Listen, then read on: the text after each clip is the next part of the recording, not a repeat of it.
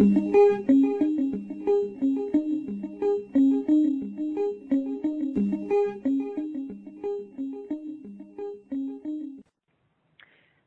to Nutrition and Clinical Practice Podcast. I'm Dr. Jeanette Hasse, the Editor-in-Chief of Nutrition and Clinical Practice. Joining me today are two of the authors of the special report, Nasogastric Tube Placement and Verification in Children, Review of the Current Literature. This report is published in the June 2014 issue of NCP. I'm pleased to introduce Dr. Sharon Irving, Certified Registered Nurse Practitioner with the University of Pennsylvania School of Nursing in Philadelphia, PA, as well as the Hospital Children's Hospital of Philadelphia, and Dr. Carol Kemper, Vice President, Quality of Safety at Children's Mercy Hospitals and Clinics in Kansas City, Missouri. So before we start a discussion today, I'd like to ask Dr. Irving and Dr. Kemper if they have any disclosures on this topic that they would like to share. No, I do not. This is Dr. Irving. And this is Dr. Kemper, and no, I have none. Well, thank you both, Dr. Irving and Dr. Kemper, for joining me today. As we know, safety is very important in medical care, and that is one of ASPEN's core values, is to provide safe, efficacious, and compassionate patient care. So your project and paper stems from this goal to ensure that we do have safe patient care. So I want to start out, Dr. Irving, can you kind of explain to our listeners what the acronym NOVEL stands for, as well as what the NOVEL project is, how it was conceived, and who was involved in that project? Well, first, I want to say thank you again for this opportunity to discuss this important topic. So NOVEL is the new opportunities for verification of enteral tube location. It is the brainchild, I'd like to call it, of Beth Lyman, who's been a long time ASPEN member and who is a pediatric nutrition support nurse. She has for years now really taken time and really looked into how can we do this better. Um, what we do know is that this is something that nurses think about all the time, this idea and this challenge of how we place these tubes. So that's what got the project moving was it just needed a leader and Beth was able to take that up. Um, who is involved in the project? We have a full range of a multidisciplinary group and that ranges from neonatologists, advanced practice nurses, uh, nurse practitioners. We have uh, neonatal nurses as well. We have a parent involved in the project. We have engineers who represent the American Academy, I believe it is, of Medical Instrumentation. So we have a full gamut really looking at this issue and what can we do to make this a little bit better. Dr. Kemper, what would you say have been some of the driving forces behind the safety project with the nasogastric enteral access devices? And, and why did this project focus more on the pediatric sector this time around? Well, first, I'd also just like to echo Dr. Irving's thanks for the opportunity to talk with your listeners about this project.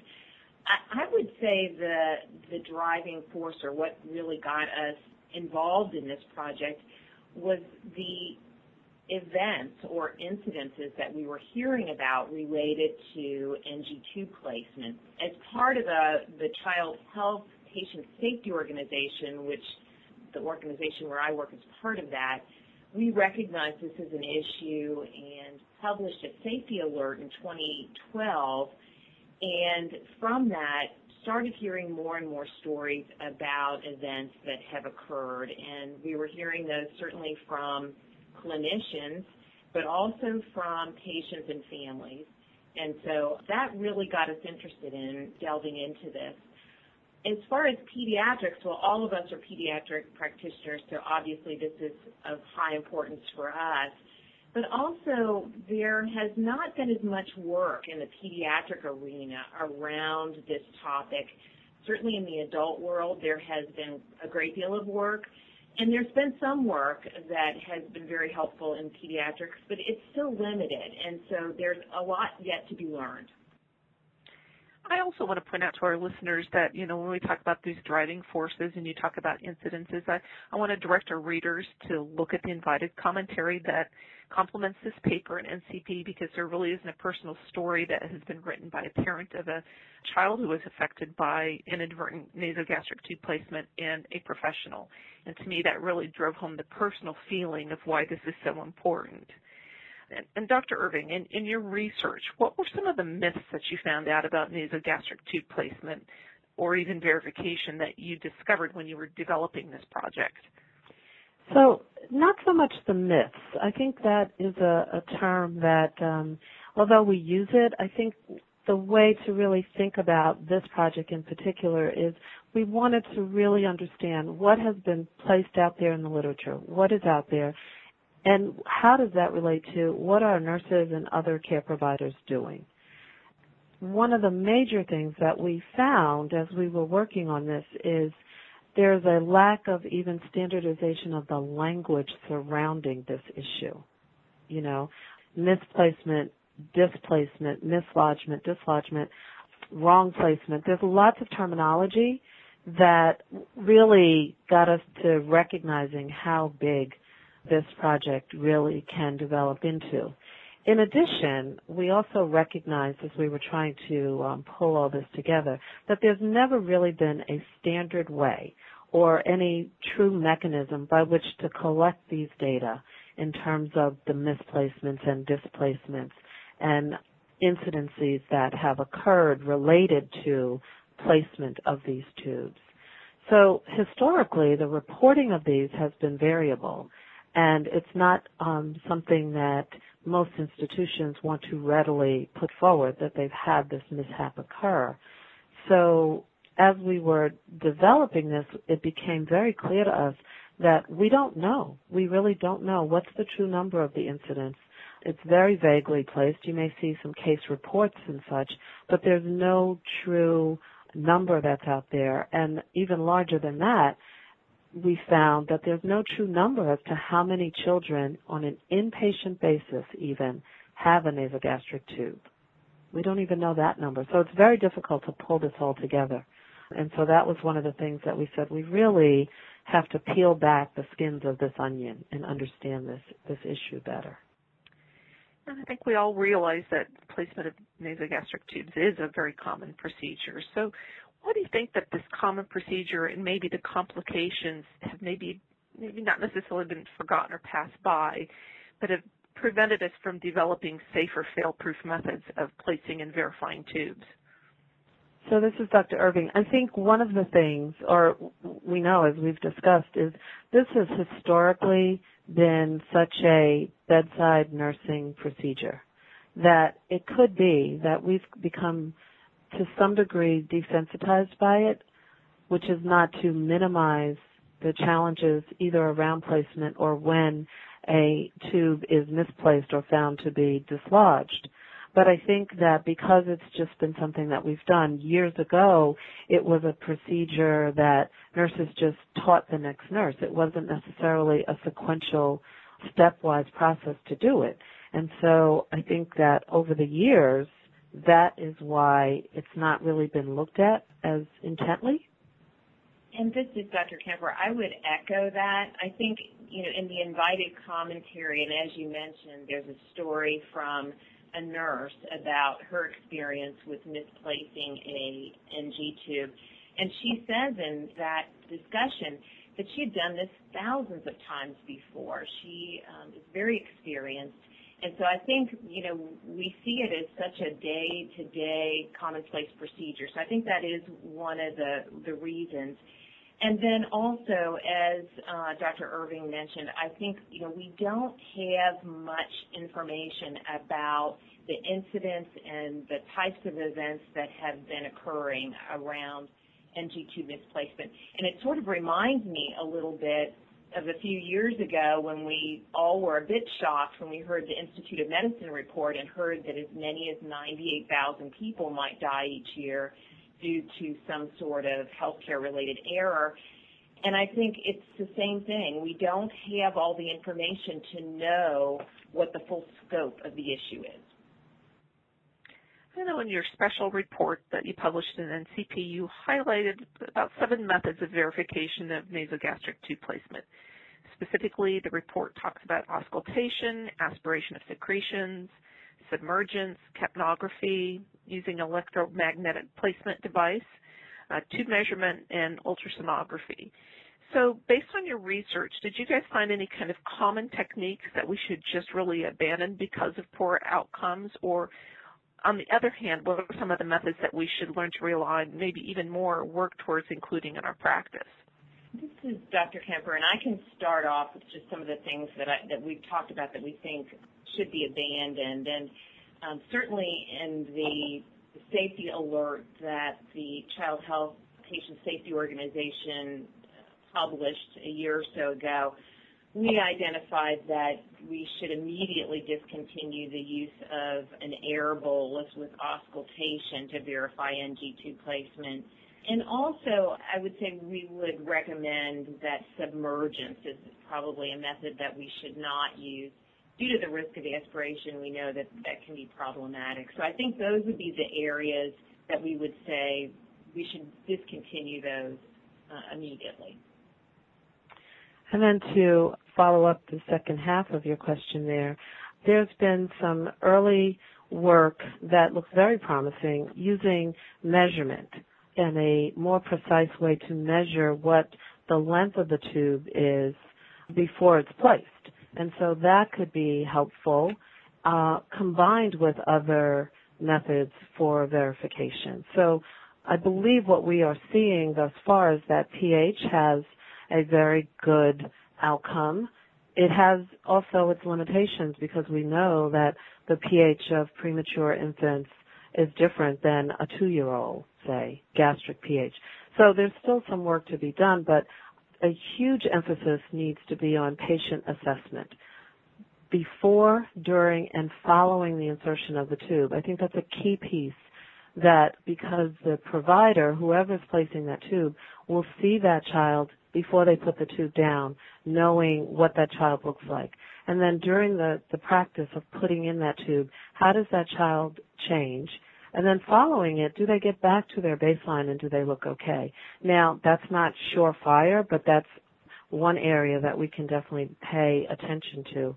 And then I think another area to really put some emphasis on will be the identification of those patients that are at high risk.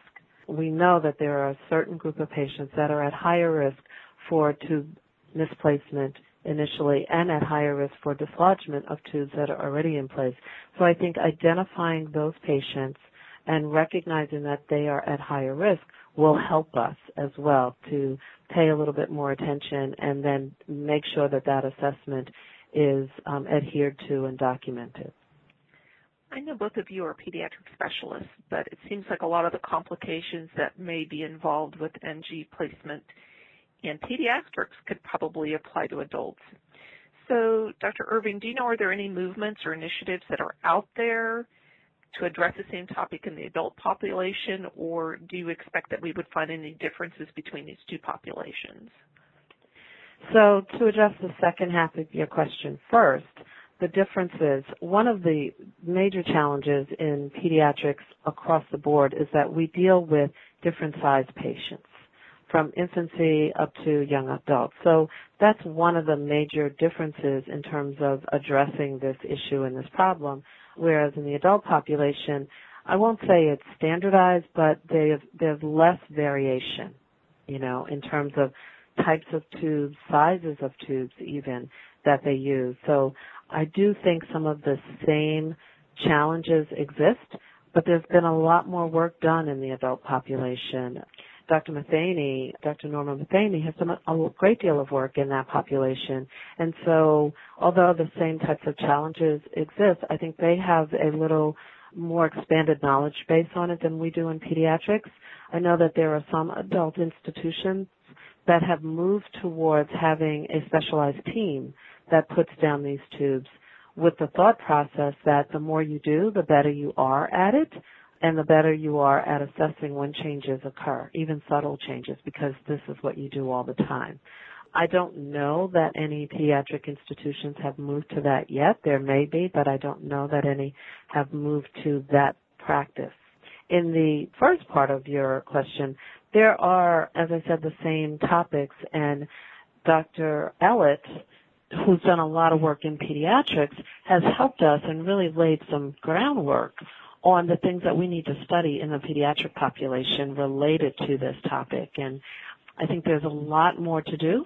In fact, I know that there's a lot more to do for us to better understand this, but you know, the groundwork is there and now it's because we have this heterogeneous population in pediatrics, now it's looking at the nuances of each of those samples and, you know, each of those cadres of children and what is different about them and how can we make this practice better and safer for them. I know our listeners, just like me, we always like to be able to find those gems and, and kind of incorporate the findings of this report into our practices. So Dr. Kemper, can you give our listeners maybe three or four main recommendations to improve safety of nasogastric enteral device placement in pediatric patients? Yes, I think one of the first things to do is just to think about the population that you're caring for and identify those infants and children that are at higher risk, but also to look at the policy and the practices within your own organization and look at those in light of what we know with the evidence. So, uh, you know, I think particularly around the use of, as we said, the air bolus to verify placement, would be something that we would want to make sure that we were not using within our institution. So I think looking at that and evaluating the, the practice at the bedside, as we talked about a little bit earlier, looking at our measurement practices. So what are we using and is it most up to date with what we know in the evidence?